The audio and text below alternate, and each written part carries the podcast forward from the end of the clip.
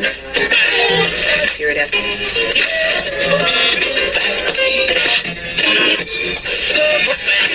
Radio Wolne Media i Radio Paranormalium przedstawiają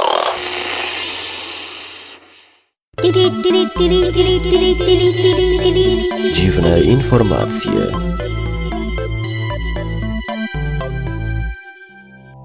programie o stosunku Rosjan do kosmitów, ratowaniu jabłek helikopterem, prehistorycznych miniaturowych ludziach, usunięciu najdłuższego słowa z niemieckiego słownika i nieudanym pikniku amerykańskich turystów na lodowej krze.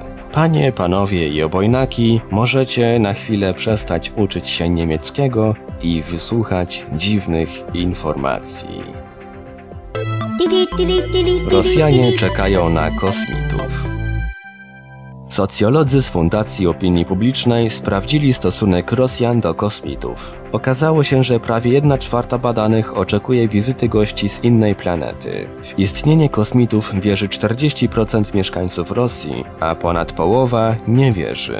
Prawie 1 czwarta uważa, że w ciągu 50 lat wejdziemy z nimi w kontakt, a około 1 czwartej uważa, że bywali już na Ziemi i prowadzą dialog z jej mieszkańcami. Ponad połowa ankietowanych Rosjan jest przekonana, że władze kraju wiedzą o pozaziemskich cywilizacjach o wiele więcej niż zwykli Rosjanie, ale nie spieszą się z podzieleniem się tą informacją ze społeczeństwem. Jedno wydaje się pewne. Jeśli kosmici postanowią odwiedzić Rosję, to prawdopodobnie albo dostaną po mordzie za to, że wyglądają na Niemców, albo trzeźwi stamtąd nie wrócą. Ratowanie jabłek helikopterem.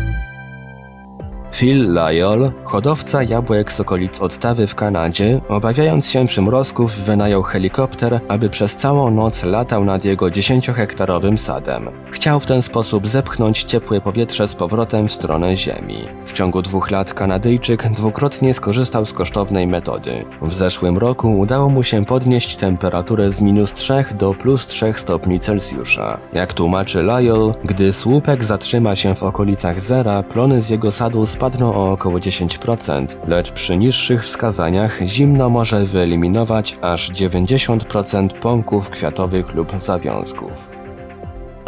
Prehistoryczni ludzie byli mniejsi od szczurów. Zespół naukowców z Chin, Stanów Zjednoczonych i Francji po zbadaniu szczątków istoty nazwanej Achicebus achilles, znalezionych w Chinach w 2003 roku, oświadczył, że najstarsi przodkowie człowieka, którzy żyli na Ziemi 55 milionów lat temu w epoce wczesnego Eocenu, pod względem rozmiarów byli mniejsi od szczurów i żywili się owadami. Archicebus achilles ważył do 30 gramów i miał około 7 cm długości. Naukowcy uważają, że poruszał się skokami, wykorzystując wszystkie cztery kończyny. Niemcy pozbyli się najdłuższego słowa.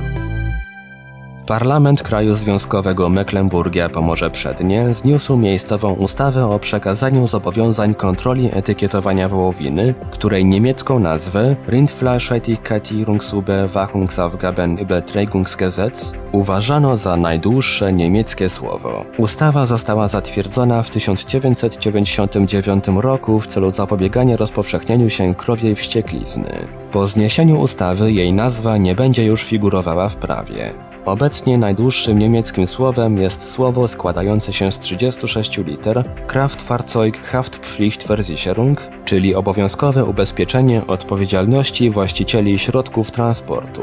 A ja znam dłuższe niemieckie słowo Hottentoten Stotter Trottel Mutter Bolter Later Later Gitter Koffer.